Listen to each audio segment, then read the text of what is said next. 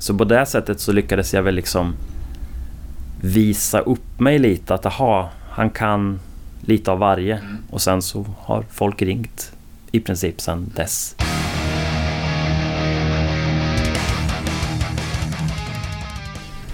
Då var det torsdag och dags för ett nytt avsnitt av Rockpodden. Idag åker vi på roadtrip och hamnar i Norrköping. Där jag hade den stora äran att träffa Nils Nielsen. Han kanske är lite anonym för vissa av er och vi kommer att komma in på det att det är lite av hans signum att inte alltid fronta med allting. Han har ju turnerat med Ghost i en herrans massa år och i olika roller. Det ska vi såklart prata om. Vi kommer också prata mycket om hans egna band Dead Soul och den stundande turnén med inga mindre än In Flames som han ska ut på i sommar. Nils är en man med väldigt många järn i elden och en otroligt intressant herre att spendera en dag med.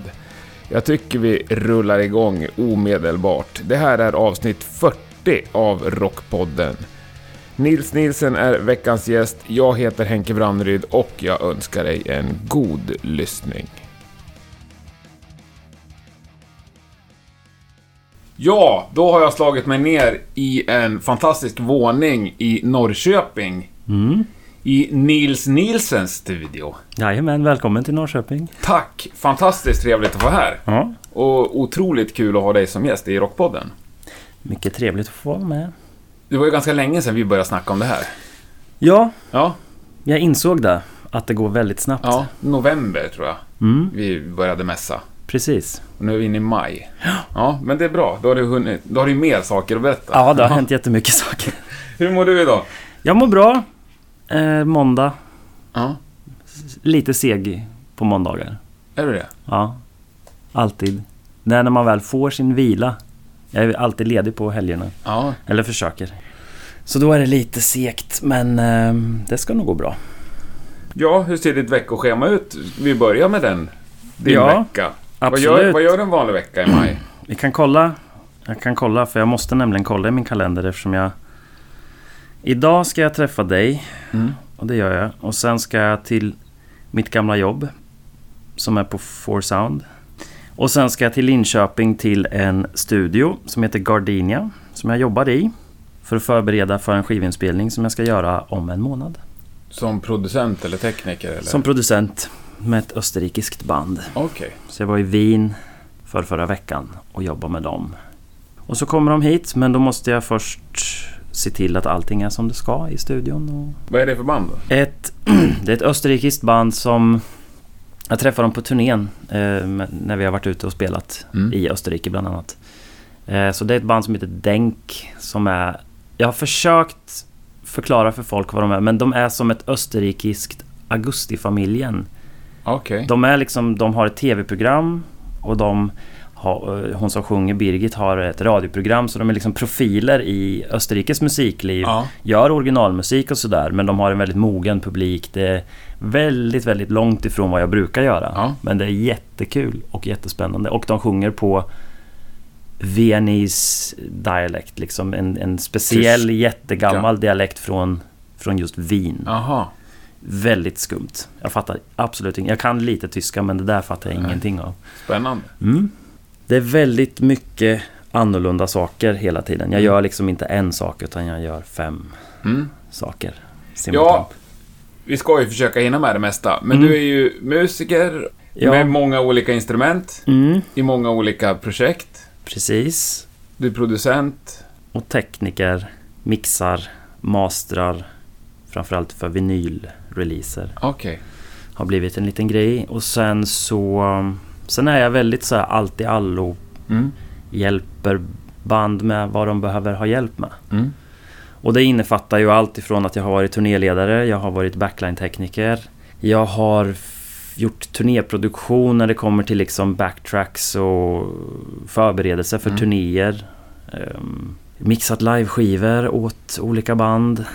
Mm. Ehm, Du får gärna namedroppa lite Ja, här, Så Go- folk hänger med. Ja, precis. Det, jag tror att det är många Det, som inte känner till nej, dig sådär nej direkt. jag, har, jag, är, jag gör så jävla mycket så jag har inte gjort så mycket marknadsföring för någonting. Nej.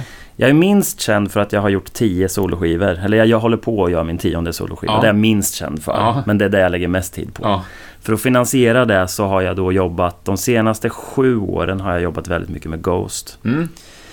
Det var ju min, min biljett in till en lite högre nivå kan man säga på saker och ting. Och, sen- vad har du gjort med Ghost? Kan du berätta det? Får du berätta det? Absolut. Det där är ju... Jag har inte gjort så mycket hemlighetsstämplat. Jag var... Om vi tar det från början så jag höll på väldigt mycket med musik från jag var grabb liksom. Mm. 12, 13 år. Spelat gitarr sedan jag var liksom barn. Ja. Så det var där jag började. Man spelade i band och man höll på. Och så väldigt, väldigt tidigt så kom farsan hem med en dator. Så då började jag fingra på den och min syrra spelade, en stora syrra och hennes kompisar gjorde musik på datorn. Och då tänkte jag att då vill jag också göra musik på datorn. Mm. Så jag lärde mig där liksom när jag var 12, 13 år. Jag hade en kurs, en liten workshop när jag gick i femman för mina klasskamrater i hur man gjorde musik på datorn. Och vad pratade du för datorer på den tiden? Det var en gammal 486 gammal PC liksom. Ja. Så då, då hade jag ett program som heter Fast Tracker 2 som man liksom trackade musik, man programmerade i Ja. princip musiken. Men det var ju egentligen väldigt avancerat, det var ju med samplingar och Mm. grejer. Så där snöade jag in på, det är ju liksom... Det är ju hela min uppväxt. Mm. Det jag hamnade där istället för liksom på dataspelsgrejen. Och sen så...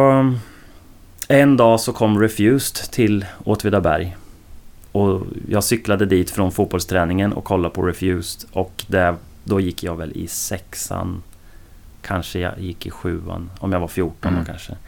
Och såg dem och hade liksom aldrig varit på en rockkonsert och var så här. Det här är det coolaste jag har sett i hela mitt liv. Och liksom var helt... Det bara förändrade Ja. allt. Så då gick jag ner och hämtade min gitarr. Som stod i källaren. Den röda som hänger där för övrigt. Som... Ja, den Ja. är helt ny. Den har fått ett nytt liv i år faktiskt. Av en gitarrbyggare som har byggt om den. För den har legat isärskruvad i ja, 15 år. Härligt att den finns kvar.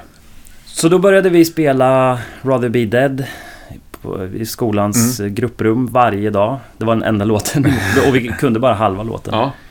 Så att jag var liksom musiknörd från early on. Mm. Så om man spolar fram då så jag höll bara, jag har bara hållit på. Alltid haft inspelningsgrejer, fler och fler Mm. började spela in hos mig nere i Åtvidaberg där jag kommer ifrån. Och sen vidare till Linköping så kom man in i Linköpings musikliv. Mm. Och hade massa band och var med och arrangera och, Ja, jag har bara hållit på med musik liksom. Sen så fick jag jobb på Studiefrämjandet 2010 som musikkonsulent. Mm. Och helt enkelt hjälpte till med replokaler och, Ja. och var liksom på skylten i Linköping och arrangerade jättemycket. Och då var det ett band där med några grabbar. De hette Tid och MCC. De hade två band. Mm. Eh, som... Eh, ja, de var driftiga. Lite driftigare än de andra banden kan man väl säga. Och de liksom var väldigt så här... Vi ska någonstans Mm. med det här. Och en dag så ringde de och sa Nu har vi startat ett nytt band. Eh, vi heter Ghost och vi ska åka till Gotland och spela. Vi behöver någon som kör ljus. Kan du köra ljus? För jag hade ju hand om deras Mm. cirkellistor och sådär. Ja. Och de ty- tyckte väl att jag var en duktig kille. Ja. Absolut, sa jag. Jag kan ljus, Ja. sa jag. För jag ville åka till Gotland. Ja. Så vi, jag hängde med och då, jag hade ingen aning om vad Ghost var. Det var ingen som visste vad det var. Det var. De hade släppt sin skiva men det var liksom ingen... Det var ingen hype. Nej. De hade liksom inte riktigt kommit dit. Så vi packade Volvon och åkte och sen så flög vi över. Och sen när vi kom fram så erkände jag så här, jag kan inte alls köra ljus. Nej. Så husteknikern fick köra. Men däremot så Men du väntade tills du var framme i alla fall? Ja, sa- absolut. Eh, men jag fick, jag fick i uppdrag att hitta en ljudtekniker också. Mm. Så jag tog med en kompis som körde ljud. Så jag vart liksom mer så här, jag checkade in och fixade i ordning och hjälpte dem på scenen. Och Lite turnéledare? Ja, Ja. och då sa de där ganska snabbt att vi behöver nog egentligen någon som är liksom organisatorisk. Ja. Så sen fick jag åka med dem och, och egentligen hjälpt dem sen dess. Så att det började med en liten vit lögn att jag Mm. s- bara ville hänga med. Sen blev jag turnéledare liksom lite mer officiellt. Och sen blev ju de väldigt... Under det första året, alltså 2011, så gick ju de ifrån att vara ett litet anonymt coolt band Mm. till Metallica vet vilka det är Ja. och Metallica tycker de är skitbra. Ja. Vilket gör att de också fick jättebra marknadsföring Ja. och blev ett stort band. Det var ju massa faktorer som gjorde att det gick jättebra. Sent 2011 så åkte Ghost som förband till In Flames. Mm. Och då blev det ju liksom nightliner-nivå och det blev arenor och det blev jättestort. Och jättemycket ansvar Mm. och det kom in liksom... Det kom så många intressenter som ville liksom ha, Mm. ha något med Ghost att göra. ja. Så 2012 blev det för mig för mycket och för stort. För att jag kunde ju, då var det ju heltidsjobb. Jag jobbade Mm. ju liksom 150% eh, Ghost liksom. Ja. Så då eh, hoppade jag liksom av turnégrejen med dem. Mm. För att att vara turnéledare har ju ingenting med att göra musik utan är, man bokar flyg och hotell och det är problem och det är taxis och det är bortglömda väskor och det är, det är bara massa skit. Mm. Jag kan inte Ja. fatta att någon någonsin skulle vilja vara turnéledare. Eh, men i och med att jag också kunde spela in så skulle de göra sin andra skiva eh, under den här perioden. Så vi började spela in eh, Infestus Umam tillsammans då Mm. i Linköping. Jag och ena gitarristen kan man säga var ansvarig för... Ja, vi skulle försöka få ihop en Mm. skiva liksom. Mm. Så vi kom ganska långt på den. Vi gjorde, vi gjorde i princip en, en hel skivinspelning i Sverige under samma period som de steppade upp, fick ett management Mm. och det blev liksom nu ska vi till USA och göra skivan där så att den svenska skivinspelningen vi hade gjort blev någon slags förproduktion kan man säga. Där vi egentligen Ja, vi benade ut hur skivan skulle vara men Mm. sen skulle det vara en, ri- en riktig Rikt. producent. Så det, det, det blev aldrig utgivet? Nej, Den, nej. Nej, utan allt där vi spelade in skifflades över på en hårddisk och bara här, Mm. här är en blueprint. Mm. Gör det bättre. Mm. Och jag var väl lite, tyckte väl att det var lite tråkigt att så här, för jag skulle ju på något sätt vara lite producent på den skivan. Ja. Och så liksom gick man liksom miste om den titeln. Det var jag, så kände ju jag. Ja, att, det "Jaha, förstår vad jag. fan liksom, ska de göra det här med någon jävla amerikan? Det kommer Mm. ju bara bli sämre. Sen kom ju skivan ut och blev ju, blev ju en succé. Ja. Men och jag tänkte inte så mycket på att jag hade varit med och gjort den. För jag visste ju inte riktigt vad min titel var på den skivan. då. Men sen så ringde bara Nicholas på, på Universal som är deras A&R Ja men vi har ju din guldskiva här nu för den har ju sålt guld och så här, ja Okej. Vad, vad Det är den som hänger där? Ja, Ja. och då blev jag jätteglad för att då hade de ändå liksom Och vad är det för titel? Vad, hade du, vad fick du för titel på skivan? Jag blev additional engineer och kanske någonting mer. Jag kommer inte ihåg. Nej. Men de använde en del av de grejerna som jag spelade in. Så Ja, okej. Gitarrsolon och Ja. keyboardproduktion och sådär. Så att en del av det jobbet jag hade gjort i Sverige kom ju till slut ut på skivan och då fick jag ju ändå någon slags cred för det. Ja. Och det var också ganska... Jag började turnera med andra band, svenska band, Svenska Björnstammen eh, slog igenom och de är ju från Norrköping. Så Mm. då åkte jag med dem i Sverige Som... som backline-kille. Ja. Liksom, hjälpte till. Mm. Och vi är en liten grupp människor som, som hjälptes åt under den tiden. Gustav Almberg från PG Loss som spelar gitarr där. Han, han var ljudtekniker. Och Niklas Berglöf som ljudtekniker åt alla möjliga band och, och har en jättefin studio i Stockholm som... Alla vi hjälptes åt så när jag hoppade av Ghost så hjälpte Niklas mig att få jobb i, med de banden han körde och var bland annat även Slagsmålsklubben som Mm. körde så techno Mm. synt pop technoband som jag var turnéledare åt. Ett, ja, det var inte så länge men det var ändå något år kanske, Mm. halvår, år. Så då var det mycket turnerande som vart liksom och då träffade jag ju så jävla mycket folk. Mm. Eh, det var ju det som var nackdelen med att komma från en liten ort. Och Åtvid som jag kom Mm. ifrån. Det var, ett, det var ju bara jag Ja. typ tre, fyra kompisar. Och några fotbollsspelare. Ja. Men sen kom man ju ut och, och fick träffa mycket liksom andra band och man fick träffa andra skivbolag och, och bokare och arrangörer och ja, man höll ju i trådarna Mm. liksom. Så på det sättet så lyckades jag väl liksom visa upp mig lite att aha, han kan lite av varje. Mm. Och sen så har folk ringt i princip sen Mm. dess. Så att det var, det var ju liksom en ren jävla slump att jag började turnera med Ghost. Mm. Och sen när de... Aha, vi kan nyttja dig till fler saker Mm. liksom. Så jag fram tills till och med senaste turnén så har jag varit med och liksom gjort backtracks och jag har varit med och spelat in eh, spelat in mycket med, med Mm. dem liksom. Och sen gjorde de ju Meliora, den tredje skivan gjorde de med Clas Åhlund. Så den har jag ingenting med att göra. Men däremot efter den skulle de göra den här Popestar Mm. Och den hade vi snackat om ganska länge för den skulle egentligen gjorts innan Meliora, tror jag. Jag tror att den skulle göras innan och så skulle den släppas Mm. efter. Men sen så vart det liksom jätteförsenat för att de är populära och turnerar ju hela Mm. tiden. Så då gjorde i alla fall... ehm, Då gjorde vi Popestar EPn för ett år sedan då, i mars förra Mm. året. Och då gjorde vi den i Linköping i en, ja, den studion som jag ska till ikväll. Mm. Tillsammans med en, en brittisk producent som heter Tom Dalgetti. Som ja, hade blivit rekommenderad.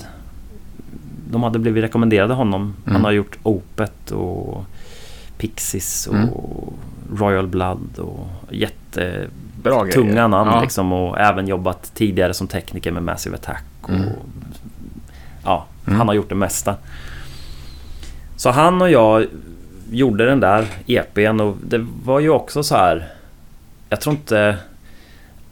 För de allra flesta som, som lyssnar på Ghost eller har följt Ghost Mm. så är det ju... Då, de har ju en syn på bandet och jag som har varit med från början Mm. har ju en syn på bandet. Så när vi höll på med den där EPn så var det ju bara... Ja, vi spelar in lite låtar. Mm. Man tänker inte så mycket på att det eventuellt kan ju smälla till och det gjorde det ju. Eh, Square Hammer Mm. vart ju en, en Monster. monsterhit och liksom Billboard etta på, Mm. på liksom alternative rock eller vad det mainstream rock Mm. eller vad det nu är de är. Och så fick vi ju en Grammis, svensk Grammis för, Mm. för den också liksom. Mm. Och det var, ju, det var ju sånt som inte... Det hade man inte... Jag hade liksom inte riktigt tänkt på det att det går ju bra för dem. Utan man har bara jobbat på. mm, Konstant. Så nu har man ju fått ett litet uppsving med, med det då. Mm. Att, att det gick bra för Popstar-grejen Mm. då. Så... De har, varit ett, de har ju varit en, en sån här... Jag har ju varit så involverad eh, att ibland så känns det ju som att man har varit med i bandet. Mm. Fast jag inte har varit med och spelat liksom. Men man har varit så jävla involverad Ja. i det där. Så det är en lite skötebarn. Jag förstår, men eh, vi fastnar lite vid Ghost. Mm. Eh, det är ju det är ett tacksamt band att googla. Jag hittade någon, eller flera Flashback-trådar om Ghost igår och snöade in lite på det. Jaha. Eh, Och där förekommer ju du, där kan man ju läsa både att du är trummis, Mm. producent, tekniker, turnéledare och det som verkar mer eller mindre fastställt är att du har varit med och lirat koklocka. Mm, det är många som Mm. tror det. Ja. Men har du stått på scen med Ghost någon gång? Man kan säga att jag har stått på scenen med Ja. Ghost någon gång. Ja, någon gång. Jag gillar practical jokes. Ja. Så mycket kan vi säga. Ja. Om du tittar där borta Man ser. på hyllan där. Do Ah. not touch står det där. Aha. Du ser vad det är för En instrument. koklocka med en varningsskylt på Do Not Touch. Ja. Ja, precis. Vi har ju också... Simultant som vi spelade in i Infestus Sumam så startade jag ett band med en kompis som heter Anders. Vi startade ett band som heter Dead Soul. Mm. Och... Det är också spär ju på, nu avbryter jag dig, förlåt. Det spär ju på mystiken, liksom Ghost, Dead Soul.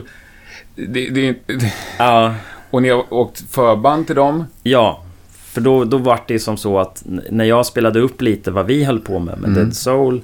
Då hade ju liksom Ghost-grabbarna hade ju hört vad vi höll på med men, men då hette vi hade inget, det var inget officiellt band. Nej. Men så fort vi sa att vi hette Dead Soul så var det så ja, vill ni vara förband?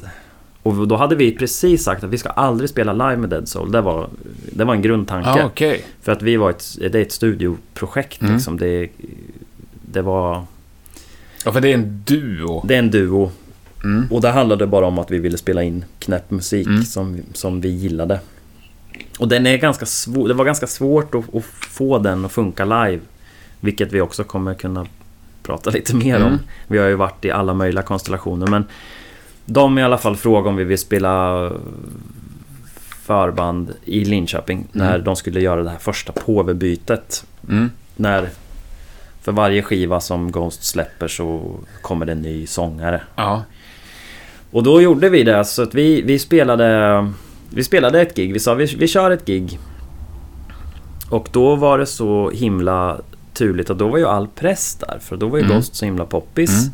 Så Martin Karlsson som jobbar på Expressen då och, och på Sweden Rock Mm. Magazine Han såg oss när vi soundcheckade Mm. och blev så här, fan det här var bra.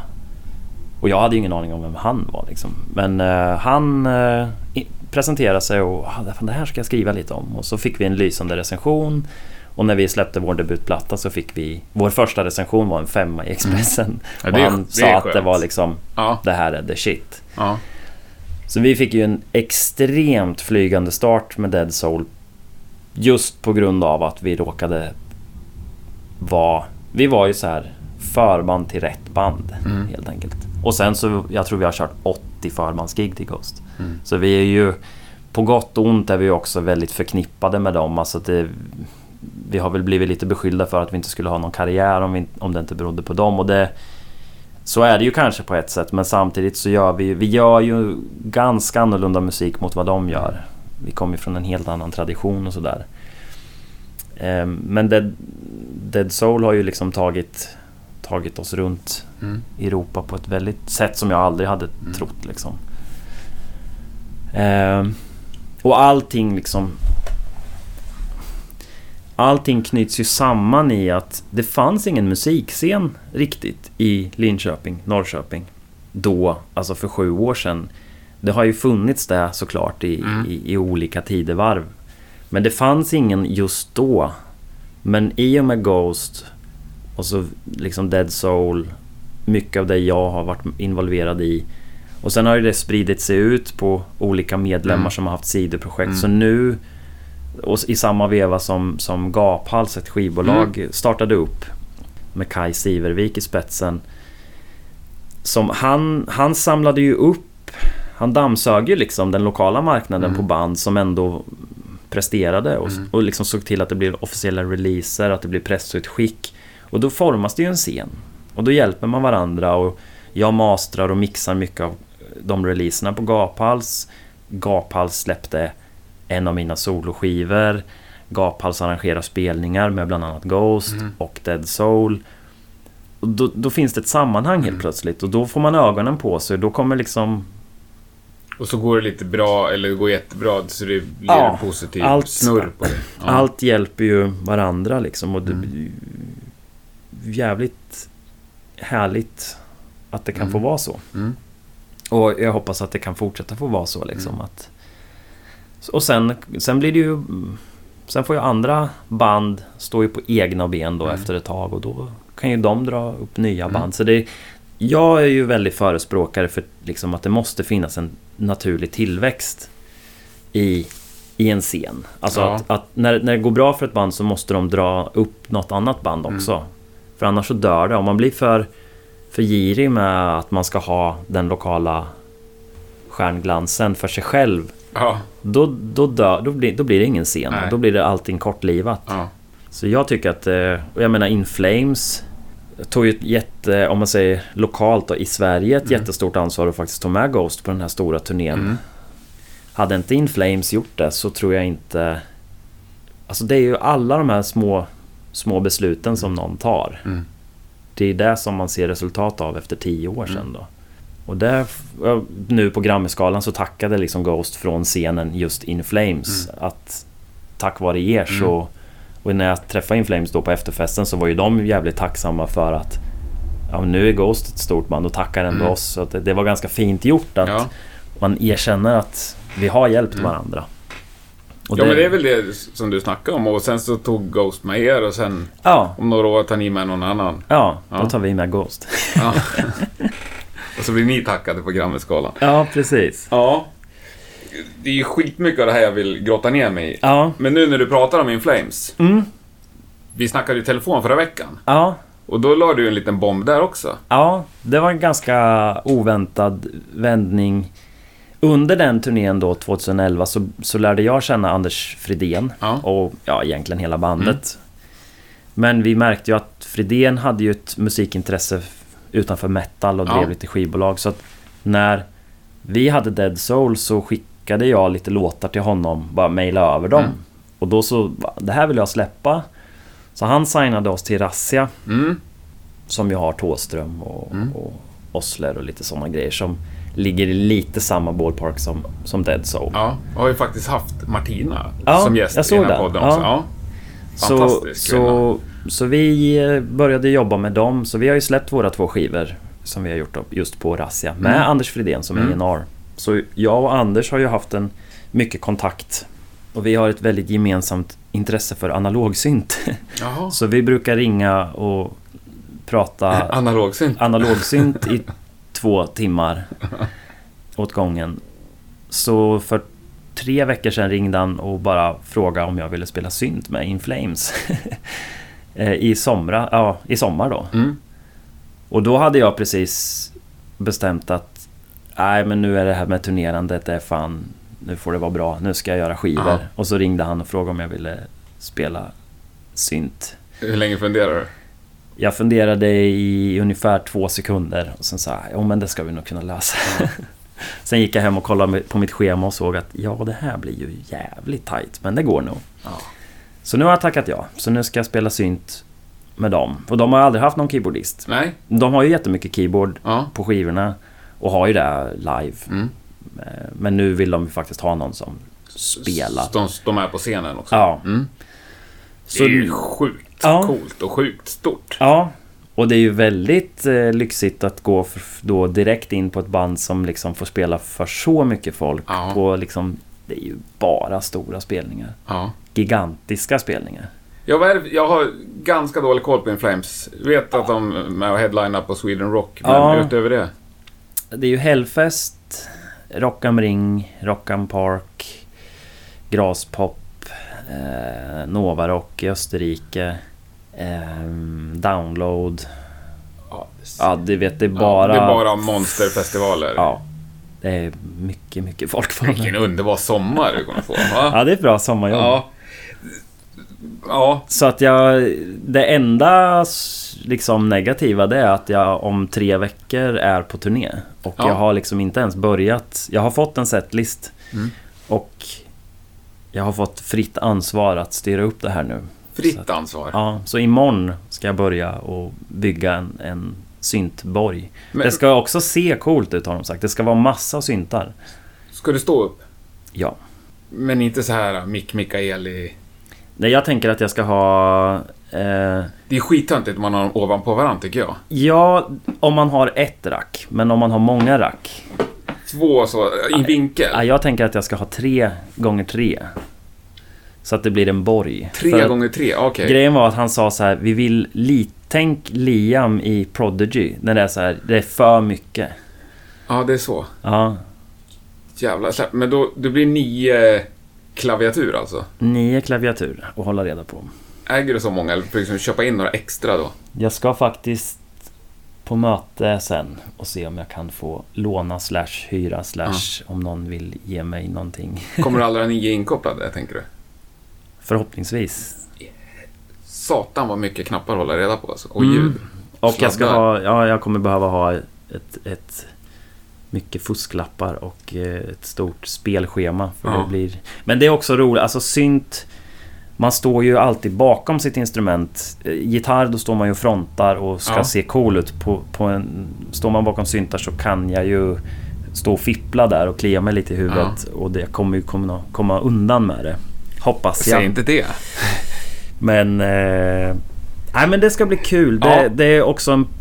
Det är ju ganska så... Hade någon sagt det till mig när jag var 15, för då var In Flames... Det var ju mitt Mm. Ja. favoritband. Ja. Liksom ett av mina favoritband. Och jag växt upp med det där. Och skulle någon säga att ja, väntar du 20 år så ska du stå och spela på download liksom Ja. på största scenen med dem. Ja. Det hade man ju inte trott på. Nej, det är sjukt coolt. Jag har till och med Anders Fridéns autograf från att jag är 15. Är det sant? Ja. Och sen ringer han dig och frågar om du vill hänga med på turné. Ja, det är skapligt. Ja, men det får man ändå, Ja. det får man ändå säga var det var oväntat, inte så oväntat på grund av att vi ändå liksom har ett, Han vet ju att Mm. jag kan det här och han... Vi har ju, vi har ju snackat massor om, om... Om hur man... Hur man gör. Hur Mm. man håller på med såna här grejer. Men... Eh, ja. Men du sa, du hade fria händer. Och om tre Mm. veckor stående på scen. Mm. Någonstans där känner jag att de kanske ändå ska kolla av lite vad du har gjort av dina fria händer.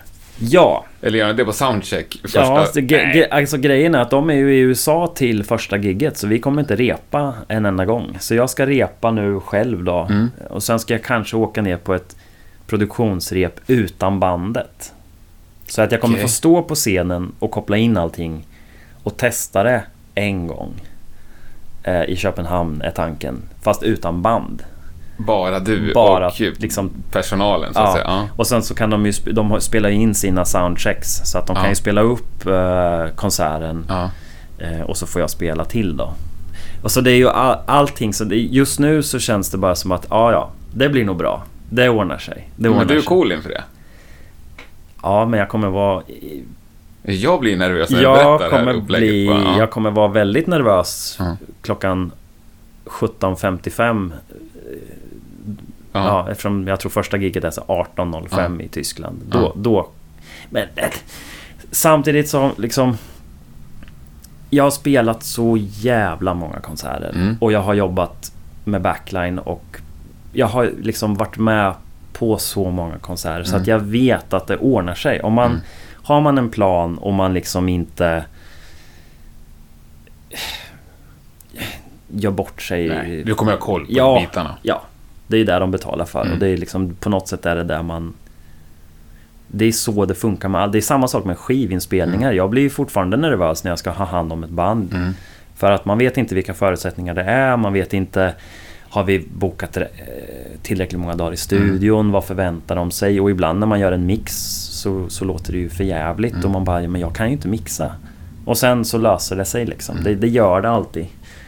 Och det har man lärt sig att det är ingen idé att, bli nervös utan det är bara att... En sak i taget Mm. liksom. Ja, coolt. Mm. Jag är imponerad. Men ska du vara med på alla låtar? Min Flames? Ja, jag tror det. Jag tror att det var någonting på... Och på vissa av de, vissa av de låtarna som inte har synt ska jag väl kanske addera någonting. Mm. Liksom.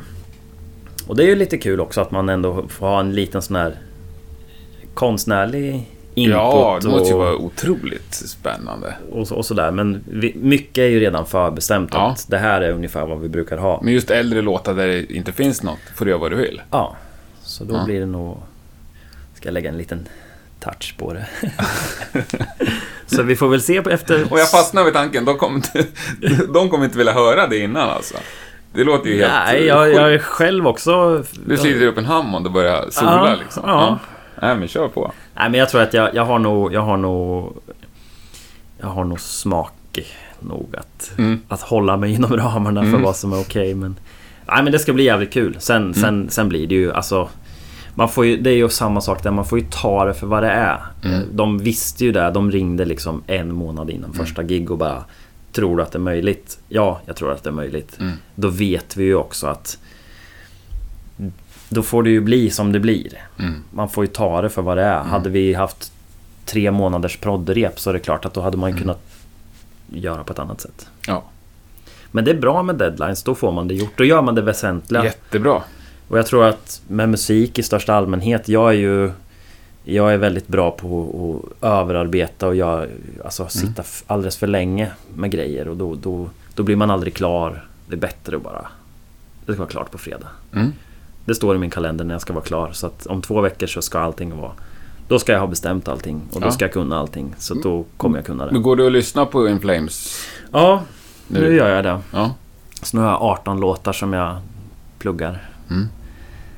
Och jag, jag har ju lyssnat, jag har inte kanske lyssnat så jättemycket på, på dem. Ehm, jag har lyssnat på varje skiva som har kommit ut men jag har liksom inte varit ett, ett så inbitet fan som jag var när jag var ung. Nej. Jag, jag är inte det med något band för att jag jobbar för mycket med musik Ja. så jag hinner inte lyssna så mycket på plattor som kommer ut. Utan jag lyssnar ju oftast på den musiken som jag jobbar med för tillfället. Men... ehm, Men det är också intressant så här att att grotta ner sig då i ett band som man hade en relation till när man var ung och sen lyssnar man på det nu med helt andra öron och också tänker sig in i att nu ska man vara med och framföra det, man ska vara med och bära deras vision. Då måste jag sätta mig in i varje låt och jag måste tycka att varje låt är den bästa låten som någonsin har gjorts. Samma sak när man spelar in. Det spelar ingen roll om du har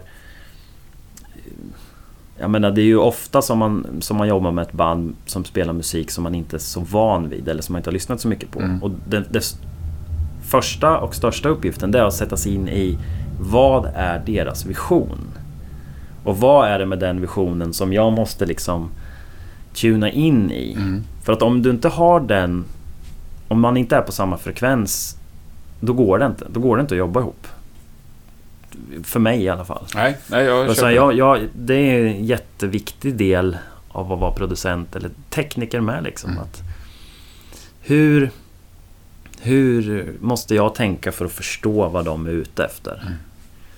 Då blir det ett bra samarbete. Och det är ju några gånger som man har misslyckats med det och då, då har det inte gått. Liksom. Då har man fått säga att vi kan inte jobba ihop. Och då får man vara ödmjuk inför det. Mm. Och det är liksom aldrig så att någon... Jag tänker som så att det är ing... alla gör bra musik. Alla... Ja, det gör de ju inte på ett sätt. Men man, jag utgår ifrån det. Jag utgår ifrån att folk gör ju det bästa de kan på det sättet de vill. Ja. Och det är inte min uppgift att, att sätta in liksom så här, min personliga smak i allt. Det Nej. kan jag inte göra. Utan jag kan inte bedöma dem och säga Ja, fan ni är, ni är inget bra. Utan då får man kanske mer Jag förstår inte vad ni är ute efter. Och jag hittar inte in i det. Alltså kan inte jag jobba med er. Det är ett bättre sätt än att säga Nej, jag tycker ni är dåliga så jag vill inte jobba för, med För er. den människan, eller de människorna, så är det det bästa. Ja, de har och- gjort den låten, Ja. eller musiken Och de det är det viktigaste älskar. för Ja. dem liksom. Och... Sen är det klart att det finns jävligt mycket dålig musik. Ja,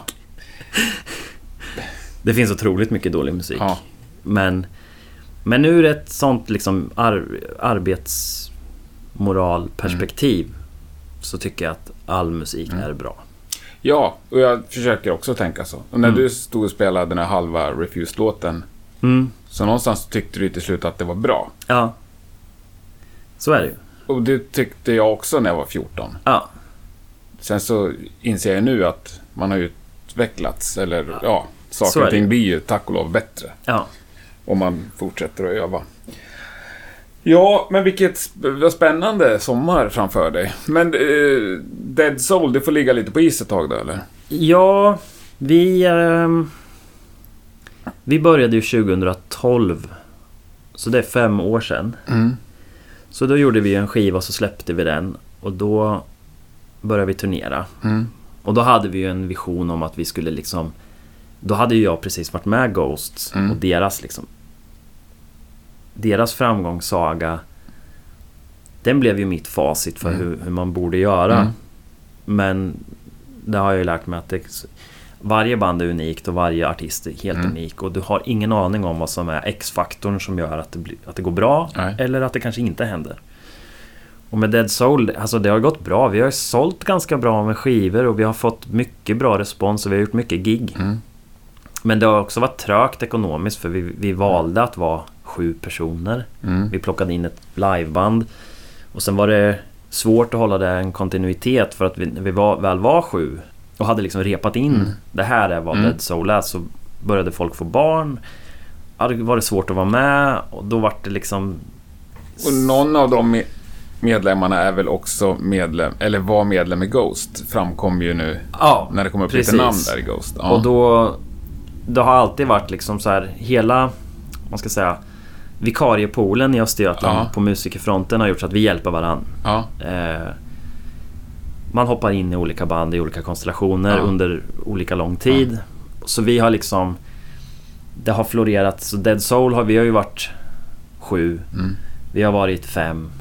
Eh, när vi väl skulle åka på en lång förbandsturné med Mm. Ghost i, i, Dead, i Europa. Då stod vi inför valet att vi har inte råd att ta med oss vi, vi kan bara vara tre. Och hur fan ska vi göra det här nu då? Och då visste vi ju det liksom att vi spelar för en hårdrockspublik och vi har ju egentligen ansett att vi är ett liksom elektroniskt band. Så vi valde ju då att köra med liksom med trummaskin och backtracks och var tre pers. Och vi Aha. visste att folk skulle reagera och tycka att vi var dumma i huvudet som Ja. gjorde det. Och ah, det låter ju... Mm. Det är ju bara en jävla karaoke-grej liksom. Och, men vi sa att det är det enda sättet vi kan göra den här turnén på. Vi Mm. åkte tåg dessutom. I tre månader. Så vi köpte interrailkort och körde... Vi åkte ett varv runt jorden fast i Europa på tåg. 4000 mil. Coolt. Och det Medan var ju- Ghost åkte De limousin. åkte, ja. de åkte buss och hade det Ja. asgött. Så gick vi upp klockan sju på morgonen och satte Ni oss... fick inte hänga med det? Alltså. Nej, vi fick inte plats. Nej. Men det var ju liksom en, en resa i sig som var helt magisk liksom. Att Ja.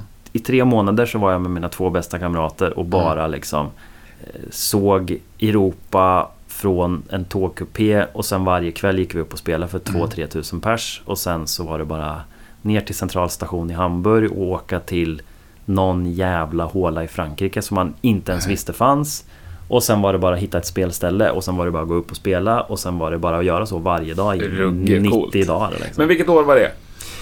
Det var slutet 2015 och vi kom hem då för ett år sedan kan man Ja. säga. Och då var vi helt slut. Men det är alltså efter den här Live at Studio Underjord-plattan? Ja, precis. Ja, för den tycker jag är sjukt bra. Ja, den gjorde vi efter första turnén. Då var vi ett inrepat sjumannaband. Ja. Så sa vi, nu dokumenterar vi det Mm. för vad det är. Så vi har... Då har vi liksom ett milstolpe för vad vi... Hur, hur mycket fake är det på den? Det är ingenting. Det är, alltså vi har... eh, Backtracksen är ju live. Ja. Eller backtracksen är ju de som vi kör med Ja. live i en sampler. Mm. Men resten är bara... Det är en tagning bara. Mm. Rätt. Det är så? Ja. För man får ju verkligen den känslan. Ja, det är inga overdubs. Ingenting.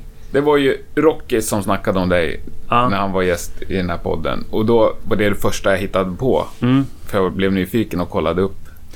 Nej. Och jag fastnade. Jag körde den rakt av och satt på YouTube och kollade på Ja. filmen och ja. Ja, det är en, en, vi hade en tagning. Det var den tiden vi hade. Och det, vi har alltid varit väldigt måna om Mm. att vi kan spela bra. Alltså att vi, vi har Mm. väldigt så här hög repmoral. Mm.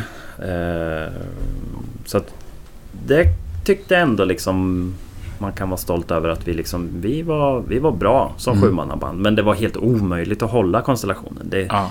Alltså har du två barn och fan inte tjänar en spänn på Dead Soul. Mm. Du, du kan inte åka på turné. Det går inte. Nej. Och när, när det ser ut som det gör när skivbolag kanske har... Jag ska inte säga att de är snåla men de... De får kan, väl inte in så mycket pengar helt enkelt. nej, man kan säga så här att de har inte råd att investera i band på den nivån de borde. För att det skulle funka. Man borde kunna kräva lite turnésupport och sådana Mm. grejer. Jag, jag vet att det är svårt. Jag har en... Jag har min syn på musikbranschen, vad som är bra och dåligt med den och jag förstår varför det är som det är men jag... Mm. Det var jävligt frustrerande för oss Mm. som ville mycket och jag tyckte att vi hade något jävligt bra på gång. Mm. Men det var, det var omöjligt att hålla konstellationen. Det, det, det fanns inte... Ja, vi har vänt och vridit på varenda krona liksom. Vi har bott på de billigaste hostels som finns, sju pers i samma rum för att liksom överhuvudtaget kunna göra det. Och det finns en gräns. Vi är alla liksom lite äldre, vi är inte 22. Och då... då det går inte till slut liksom. Nej. Så nu har ju liksom Dead Soul har ju fallit sönder som livekonstellation och är bara den här duon. Eh, ena gitarristen Jocke, han är ju fortfarande liksom med i kärntruppen. Så vi, Mm. man kan säga att vi är typ tre då. Mm. Och vi ska göra mer musik. Men vi, må, vi nu har våra kontrakt gått ut sådär så vi är ett osignat band. Så vi har liksom tagit tillbaks alla spelpjäserna. Så nu, nu blir det liksom ett, ett nytt kapitel i, i Dead Souls Mm. historia. Som är, det ser jag jättemycket fram emot Mm. men det, det kommer bli på ett annat sätt. Kommer det bli. Jag har startat ett eget skivbolag också. Eller jag har haft ett skivbolag i mer än tio år. Okej. Så vi kommer väl som troligast kanske släppa musiken där, Mm. tror jag. Och sköta, jag har ju skött affärerna i så många band. Mm. Så att jag, har ju förstår ju nu mycket mer hur en turnéproduktion ser ut. Jag, jag vet vad kostnaderna är som man inte tänker på när man ger sig ut på en turné. Man tänker så här, ja men vi gör en budget och så tror man att den ska hålla. Man, man kommer till första macken Ja. och så inser man, oj det här kommer bli så mycket dyrare. Ja.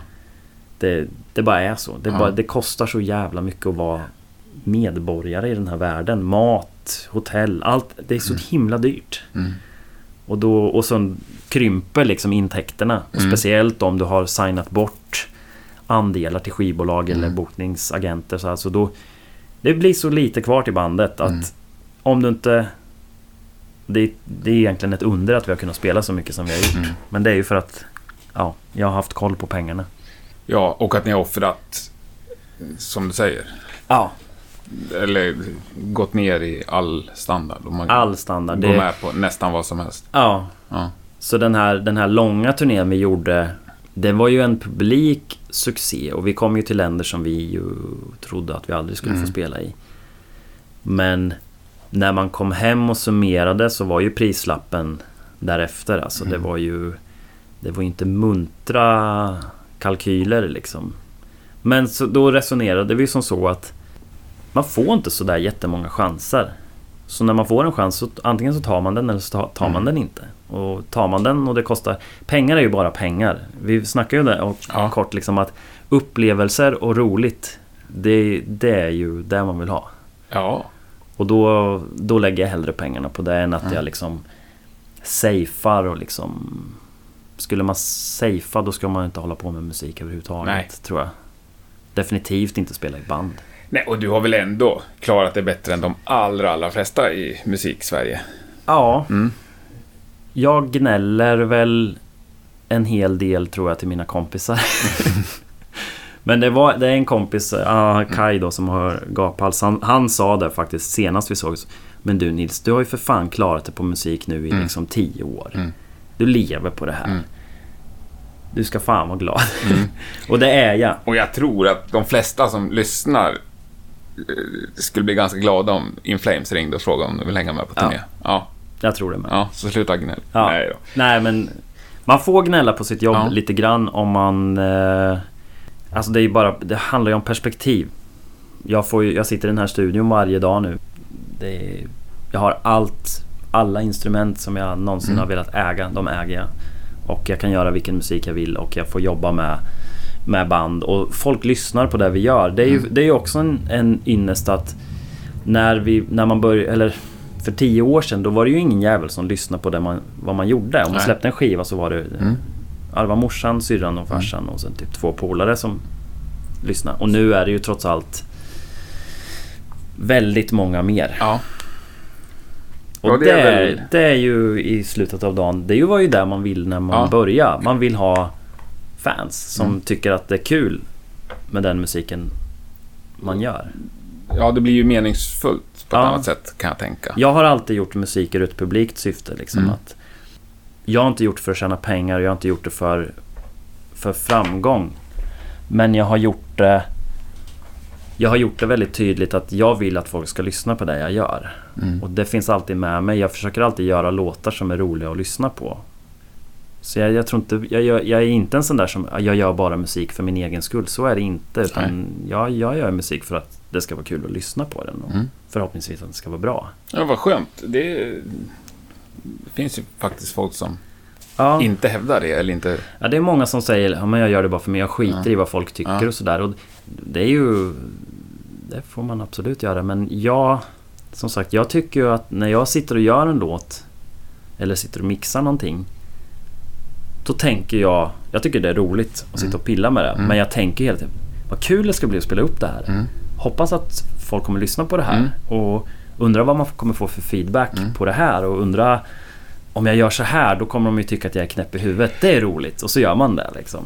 Men tänk... eh, När du tänker så, tänker du på folk då? Som en stor massa? Mm, jag har gjort det... Nu har det ju blivit lite så att eftersom jag själv när jag gör soloskivor, Mm. det är ju nu indie-rock, Mm. mer alternativ Mm. rock. Sen med Dead Soul så har vi hamnat mycket mer i hårdrocksmarknaden. metalpubliken och liksom got. Mm. Eh, och den, det är ju en ganska tydlig scen och en ganska tydlig publik. Mm. Och de har så tydliga referensramar. Och jag har aldrig jobbat efter re- referensramar, snarare tvärtom. Det är så här. Jag kan lägga in ett hiphop-beat i en hårdrockslåt Mm. och tycka att det är helt Mm. rimligt. Eh, men för en viss publik så är det liksom ett stilbrott. Att så får man inte göra. Nej. Eh, och jag är fortfarande så att jag gör precis vad jag känner för med, med allt. Liksom. Men, men jag ser ju nu att om jag gör... Om jag har en låt som jag gör nu, nu när jag håller på med min soloskiva. Och jag gör indie-rock. Då vet jag att om jag gör lite tuffare gitarrer så Mm. kommer det vara lite enklare för den här GOT-publiken som gillar Dead Soul att Ja. ta till sig min soloplatta. Och därför så gör jag det. Mm. Så att jag gör det ju lättare för dem nu. Så att jag tror att man blir ju vassare på att liksom leka lite med, med mottagaren liksom. Att, Men mottagaren är ändå en massa av människor. ja, En grupp, så att säga. ja, Ja. det får man nog säga. Sen är det ju Sen har det blivit, alltså med internet och Spotify och hela den biten. Det är ju sån stor skillnad på tio år med. Mm. Förut så hade man MySpace och jag släppte ju mina soloskivor innan MySpace. Då la jag bara upp mp3er på min hemsida Mm. och lät folk ladda ner det. Och sen om de ville köpa en skiva också så fick de göra det. Jag har ganska mycket direktkontakt med dem som lyssnar på det jag gör. De kan kontakta mig på Facebook och på Instagram och Mm. jag får ju ett, två, tre mail om dagen från folk runt om i hela världen. Mm. Och då blir det lite mer person... Att ja, jag tittar på en massa. Men de är inte så många. Det är, inte, det är inte så många som liksom Nej. köper Nils Nilsens soloskivor. Utan vi pratar ju hundratal. Ja.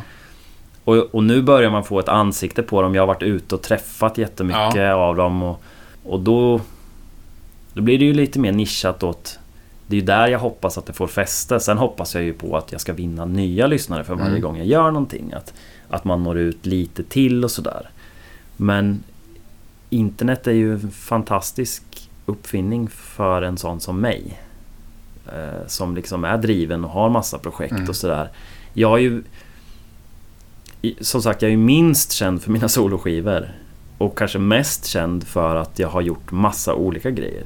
Så det är ju jättemycket folk som följer mig som inte riktigt vet vad jag håller på med. Men de, Ja. de gillar liksom vad jag gör. Fast de vet inte exakt vad jag gör. Nej, jag kände det på vägen hit i morse, att jag Mm. knappt vet heller. Ändå har försökt snackat med folk och försökt läsa på så gott det går. Ja, och jag har medvetet tagit bort allt så här som är biografier och Mm. jag hade, länge hade jag väl någon sån här client list med Mm. vilka jag har jobbat med. Eh, Men jag, jag tycker det är lite roligt att det är lite så Ja. här diffust att man inte riktigt... Men jag har ju gjort... Googlar man dig, Ja, du vet när du skriver in Nils Nielsen så får du så förslag. mm, Du ser ju bara de tre vanligaste. Vet du vad de vanligaste träffarna är? Eller förslagen på dig?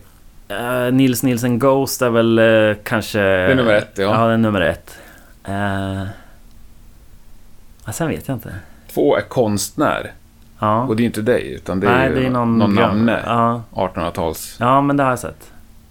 Och nummer tre var Instagram.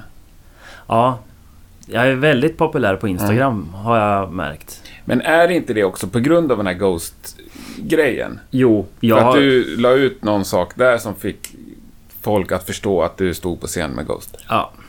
Ja. Och sen har jag Var det varit... medvetet? Förlåt. Eh, nej, inte mer än att Instagram är mitt favoritverktyg. Ja. Jag, gillar, jag gillar att fota helt enkelt. Mm.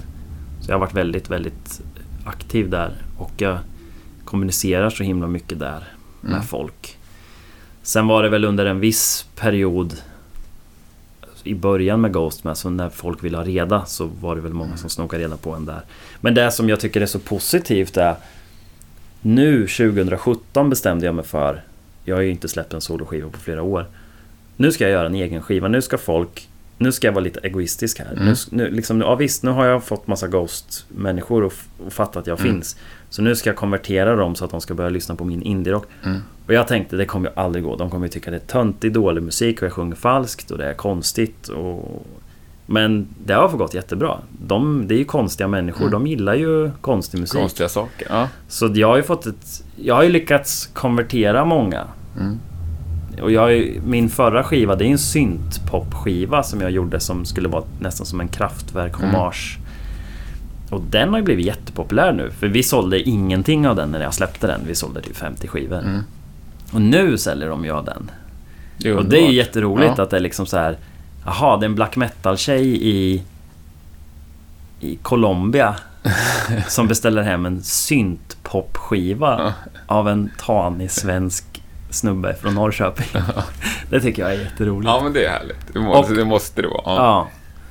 Och sen så tror jag också att ehm, jag har alltid tyckt att det är lite viktigt att ha distans och humor till sina projekt. Mm. Nu är ju Dead Soul ett av de mest pretentiösa banden som kommer från Sverige på många år. Tror många, fast vi och vi, ja, på ett sätt är vi ju det. Men jag, är, jag tycker det är kul med humor och jag tycker det är kul med practical jokes. Jag tycker det är kul att, att man liksom avdramatiserar hela den här rockstjärneprylen. Och det gör jag mycket på Instagram. Alltså det, Ja. det är både kul och seriöst. Man kan följa vad jag gör. Men det är också kul att skoja med, med de banden. Ja. Men pretentiöst, säger du, om jag uppfattar det rätt, som att det är ett negativt ord? Eller det kanske För- är fastslaget att det är ett negativt ord. För de flesta är det väl negativt, men vi har... Så här då. Men vi... ambitiöst kan man väl säga att det är? Ja, Och det behöver väl inte vara så negativt? nej, det är sant. Och sen så tycker jag att man, om man säger att man är... Alltså vi har ganska... Vi kan ha ganska högtravande idéer om det, vad vi vill göra med Dead Soul. Och det är väl Ja. lite liksom... Men, men vi väljer att inte se det som en ne- negativ grej. Ja. Eh, Men visst, ambitiöst är väl kanske ett... ett Ja, men alltså...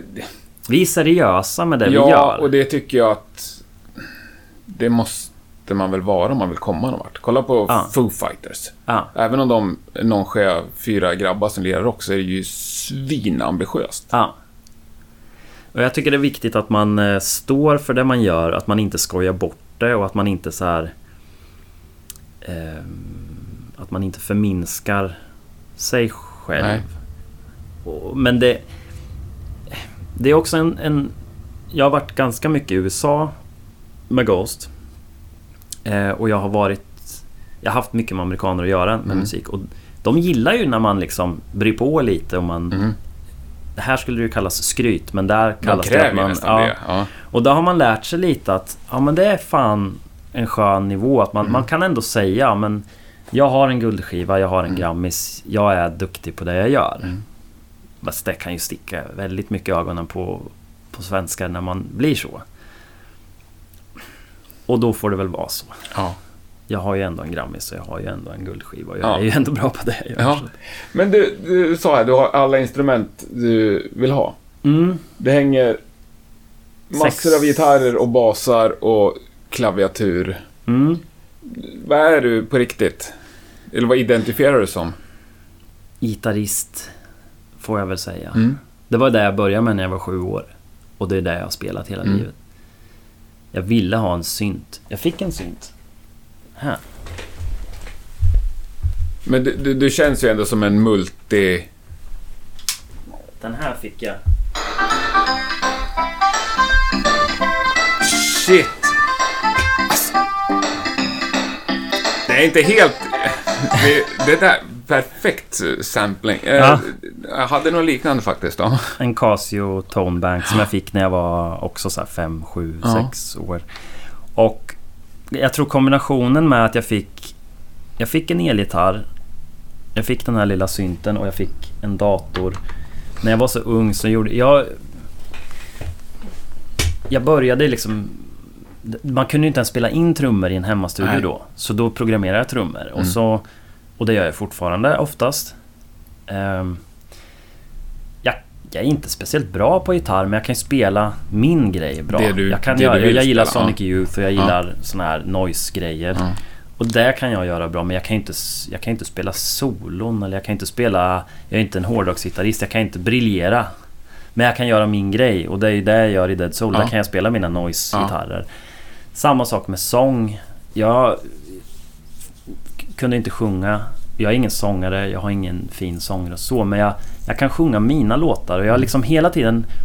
Allt jag kan har jag lärt mig på grund av att jag inte vill vara beroende av någon annan. Det är därför som jag kan spela in. Det är därför jag kan mixa. Det är därför jag kan mastra. Det är därför jag också har ett skivbolag. För att jag tycker att Istället för att vänta på någon annan eller ge bort rättigheterna till någon annan. Då är det bättre att jag gör det själv.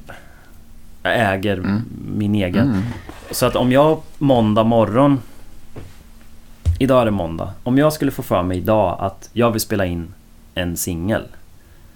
Då kan jag släppa den på onsdag. Ja. Så jag kan sätta mig här och spela in. Jag kan skriva låten, spela in den, sjunga in den, mixa den, mastra den, släppa den på mitt eget skivbolag och göra promotion för den. Ja. Och på fredag skulle jag rent teoretiskt kunna ha ett gig. Ja. Och det för mig är... Dels är jag control freak och pedant så att jag vill ha det på mitt sätt. Då kan jag göra det. Jag kan kontrollera processen från idé till produkt. Och nu har jag ju även en publik. Mm. Även om den inte är jättestor så har jag en publik som jag kan nå ut till. Och det har varit min strävan liksom hela... Jag tror till och med jag skrev ner det på ett papper som jag har någonstans när jag var typ 17-18 år att jag insåg tidigt att det är nog ingen som kommer vilja släppa den här musiken som jag gör. Så det är lika bra att du gör det själv. Mm. Och att jag hade den insikten när jag var så ung, det blir jag imponerad av nu. Ja, Sen har man ju under, under massa år så har man ju liksom gått bort sig och man har Mm. skrivit på kontrakt som man ångrar och man Man blir lat och man tänker att ja, men det är mycket bättre om någon annan gör det. Men sen i slutändan så är det ju Har jag ju liksom kommit fram till att För att jag ska få göra den musiken jag vill och för att jag ska ha en, ens en chans att tjäna några pengar på den. Då måste jag kontrollera Allt Mm. själv liksom. Jag har inte råd att gå till en annan studio. Det är därför jag har en egen studio. Mm. Jag har inte råd att spela in en skiva någon annanstans. Det tar fem månader för mig att göra en skiva. Jag kan inte vara fem månader i någon Nej. studio liksom. Och då måste jag lära mig att mixa själv. Mm. Och sen har det, då har det blivit som en sidoinkomst att ja, men då, då ringer min kompis och kan du mixa min skiva också? Då kan jag ta betalt för det. Och det, det har varit ett sätt att livnära sig på det liksom. Så jag har ju inte jag lever ju inte på min egen musik, men jag lever ju på musik. Mm. Jag Ja, lever jag ju på hänger med. Jag andras tycker musik. det liksom. låter eh, fantastiskt. Mm. Ja. Och jag föreläser. Eftersträvansvärt tycker jag att det låter. Ja. ja, och... Och där blir det väl med så här, de dagarna som man gnäller och man bara "Åh, jag tjänar inga pengar och det är så svårt. Ja fast... Nej. Nej. Det är inte så svårt. Nej. Det är bara det att jag har väl haft svårt att se skillnad på min egen... Alltså man vill ju kanske mest hålla på... Jag skulle väl vilja att jag bara kunde sitta och göra soloskivor. Mm. Det skulle ju vara väldigt skönt. Är det drömmen? Ja. Det är det roligaste. Det Så- är att skriva och spela in själv. Så om du liksom. tjänade miljoner på dina soloplattor Mm. och så ringde In Flames och frågade om du vill hänga med på en sommarturné. Då skulle jag säga nej. Skulle du det? Ja. Okej. För att... För att... Det, det roligaste jag vet Det är att skriva och spela in. Och det som händer när man börjar spela in en låt. Mm. Alltså, man har ingen aning om vad som ska hända. Man vet inte om det kommer bli bra eller dåligt. Nej. Det är ju liksom... Och det där har jag ju fått bena ut. För att när man får såna här erbjudanden så är det ju lätt att man dras med i processer som äter upp all din tid. Mm. Låt säga att ett band ringer och säger Vill du vara med i det här bandet? Mm. Ja visst, du får du kanske pengar och du får Mm. resa och det blir jättekul. Men om du egentligen vill spela in solomusik och så Ja. kastas du in i ett band där du inte får skriva en enda ton. Du får bara spela det de säger. Du kan livnära dig på Ja, det. men det blir ju på bekostnad av ditt. Ja. Och så får du mycket frågor du tackar nej till. Mm, ja... Det får jag. Jag har nog generellt sett tackat ja till mycket. För att jag tänker att det är bättre att göra någonting än att inte göra någonting. Mm. Så det har varit min devis när det kom... Framförallt, jag har ju byggt upp en, ett företag kring vad jag gör. Mm. Alltså Nils Nilsen är Mm. ju ett företag som mixar, producerar och hjälper till. Alltså jag jobbar med musik. Mm.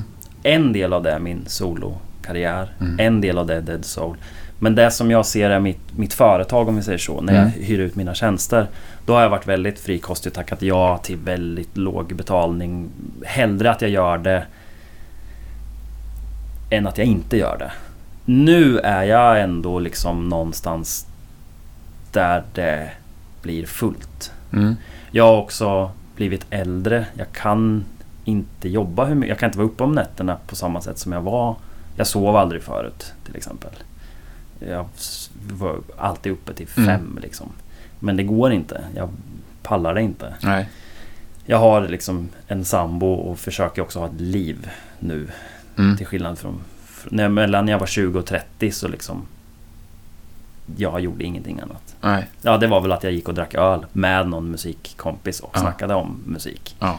Nu försöker jag ändå liksom stänga av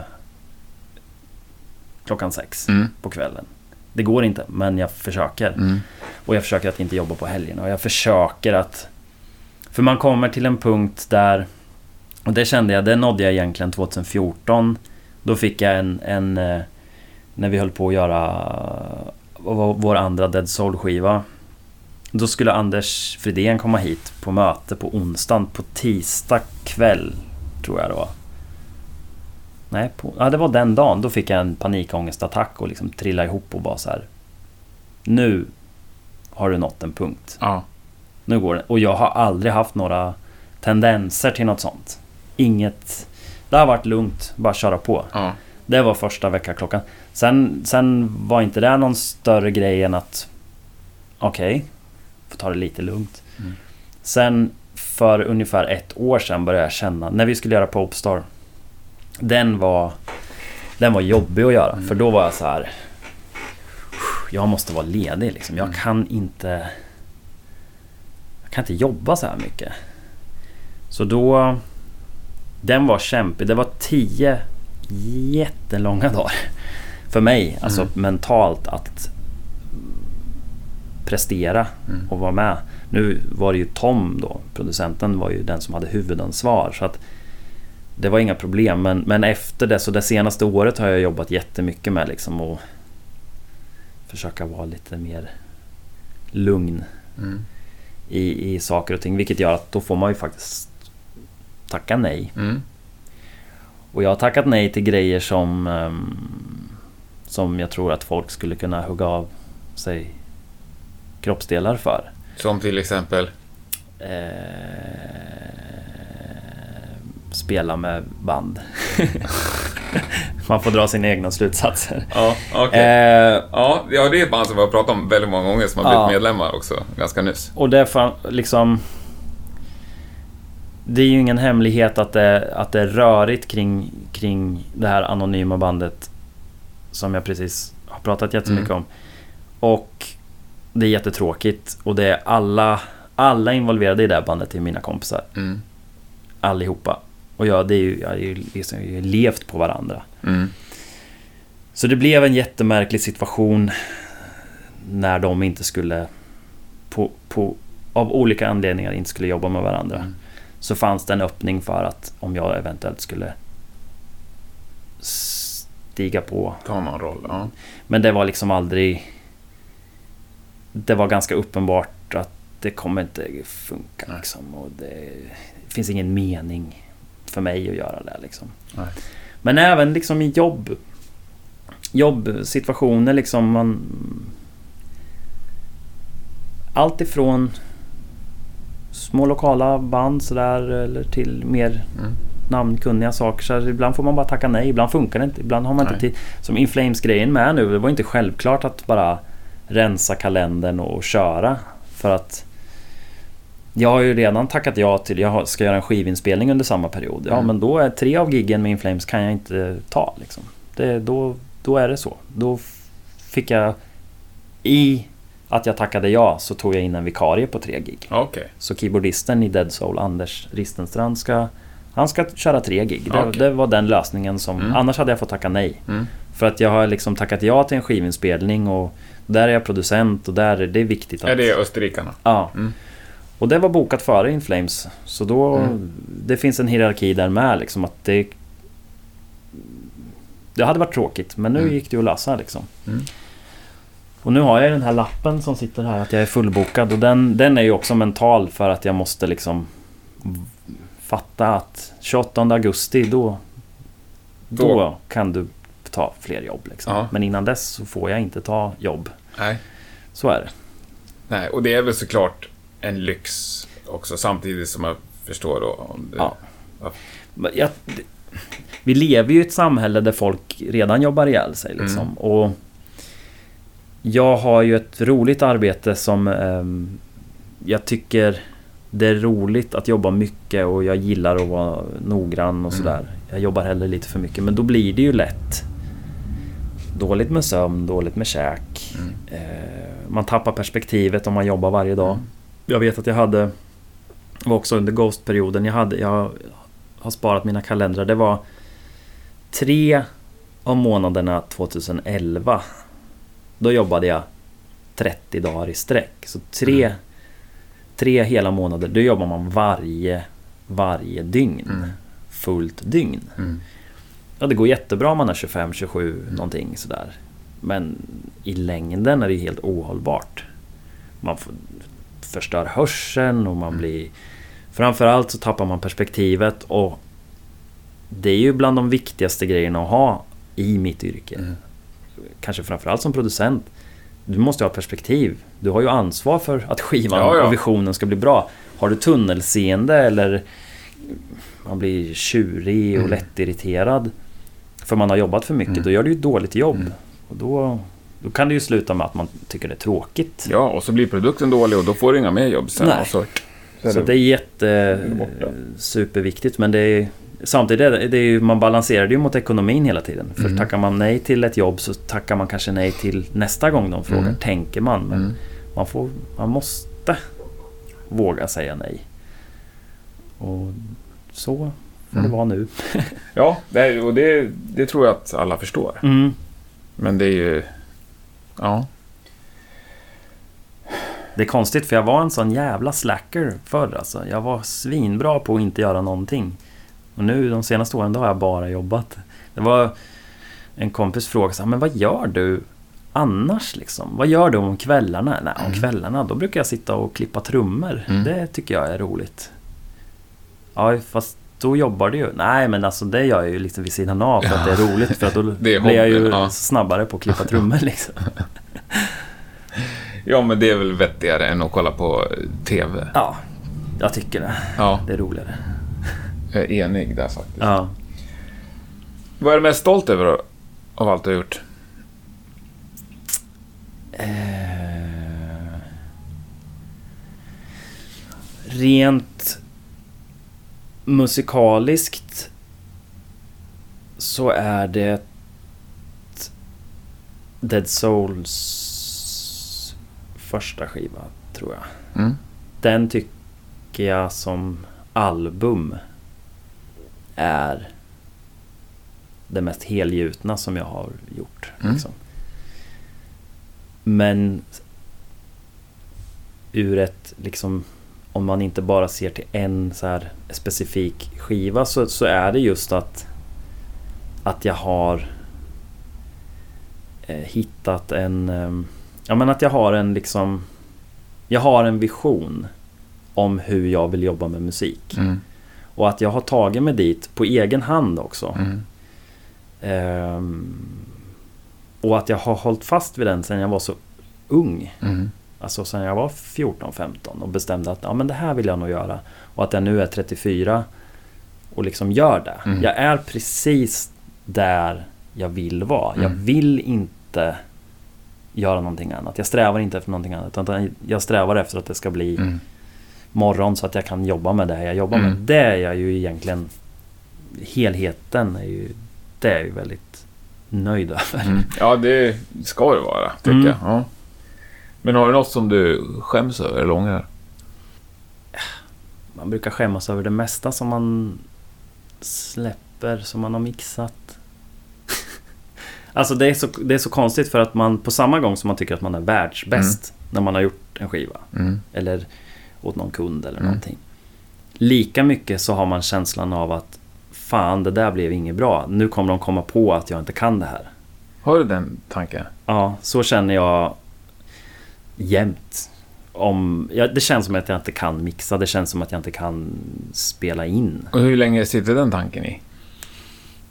Mm, Ja, det kan variera.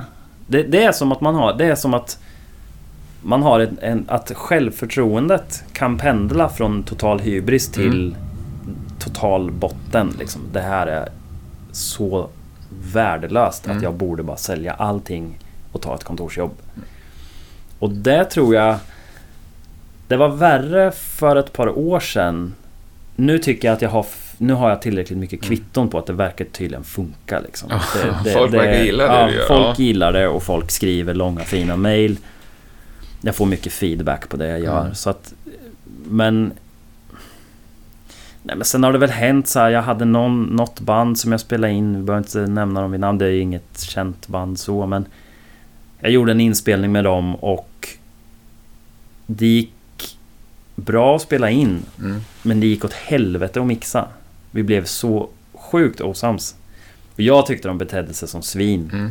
och inte hade någon respekt för mig som Mm. hantverkare där liksom.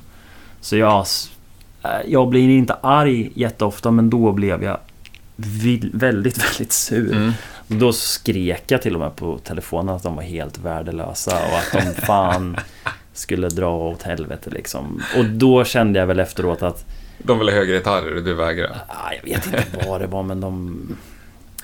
Då kunde jag väl skämmas över mitt beteende av att jag kanske bara skulle ha svalt min stolthet där och då och bara gjort som de vill. De är ju min kund. Ja, fast samtidigt ju du sätta ditt namn på grejen. Ja, det var en konstig situation för att de hade också så bett mig om att, att bestämma. För det är jag väldigt tydlig med om jag jobbar med ett band. Att Mm.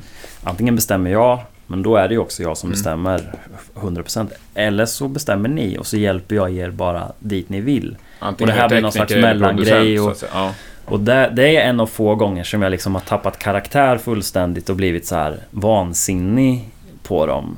Och ja, men sagt grejer som man säger, ja, men så där säger man ju inte. Nej. Så där, så där är man inte som människa. Och där skäms jag. Ja, sen, eh, de återkom sen ändå. Så att, eh, på något jävla sätt. Ah, ja. Jag hade väl kanske lite rätt då. ja.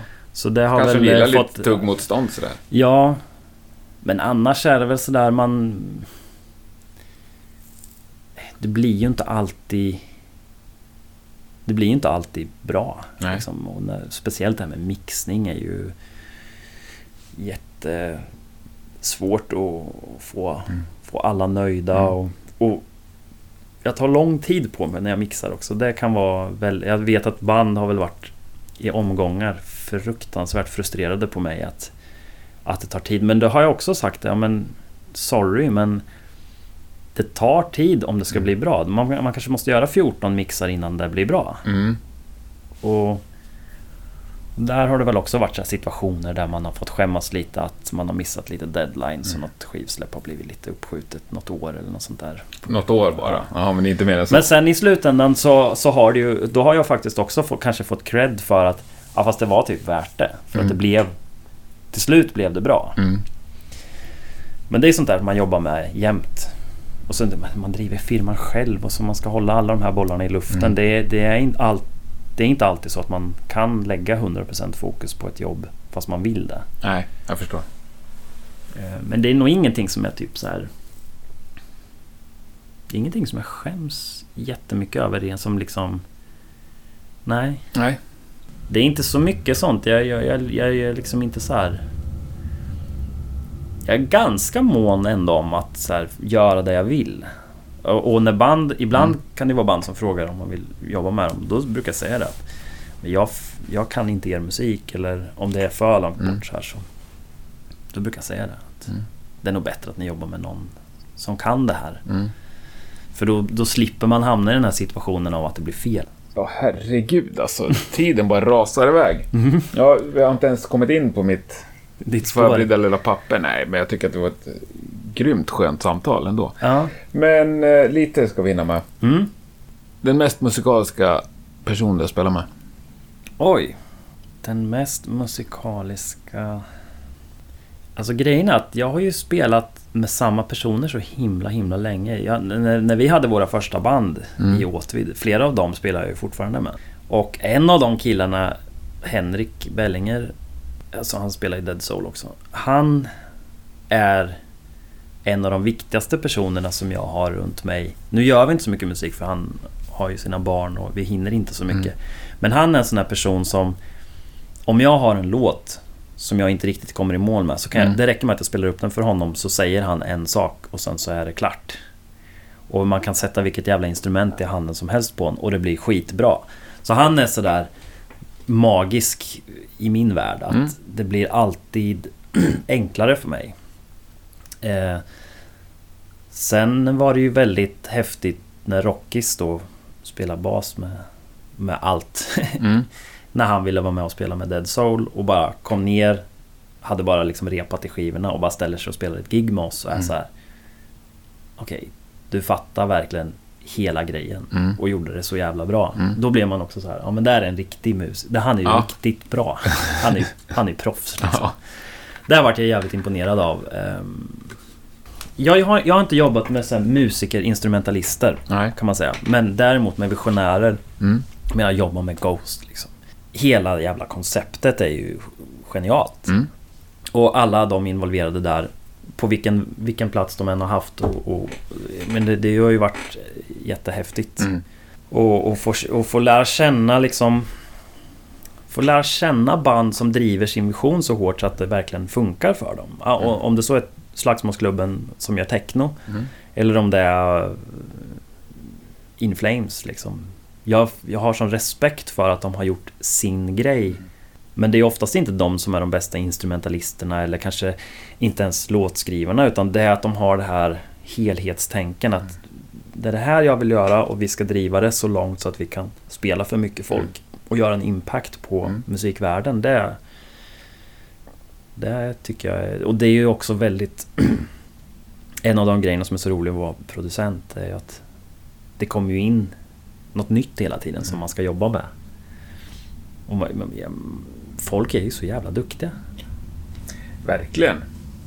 Så att jag, jag har bara så här allmänt stor respekt för folk som gör sin grej liksom. Som inte vill låta som alla andra, som inte...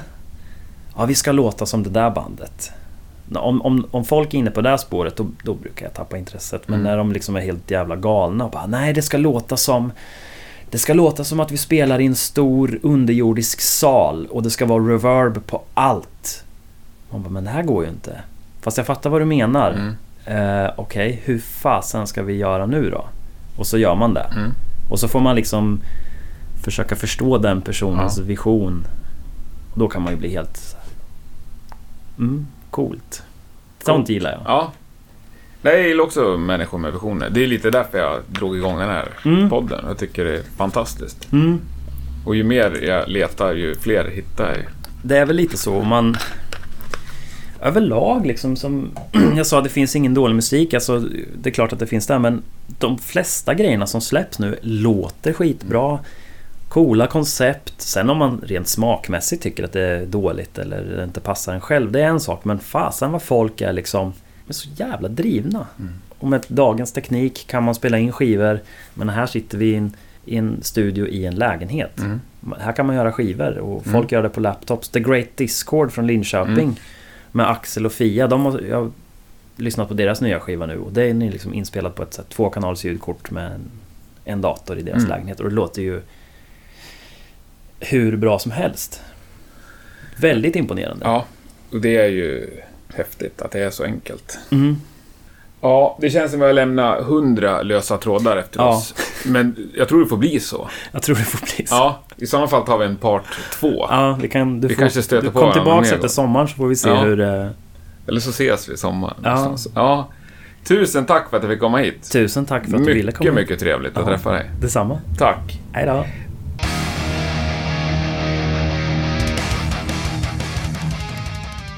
Sådär, då var det klart för den här veckan. Det blev ju ett långt avsnitt, men eftersom du har lyssnat ända hit så antar jag att du tyckte, precis som jag, att det var intressant att höra Nils snacka. Kolla in hans soloprojekt och kolla in Dead Soul. Det kan jag varmt rekommendera. Nästa torsdag är vi tillbaks med ett nytt avsnitt. Det är inspelat och klart och jag törs lova att det blir riktigt underhållande även då. Fram tills dess önskar jag dig allt gott och kanske ses vi på något socialt media innan dess. Vi heter Rockpodden både på Facebook, Instagram och Twitter. Ha det så gott, tack och hej!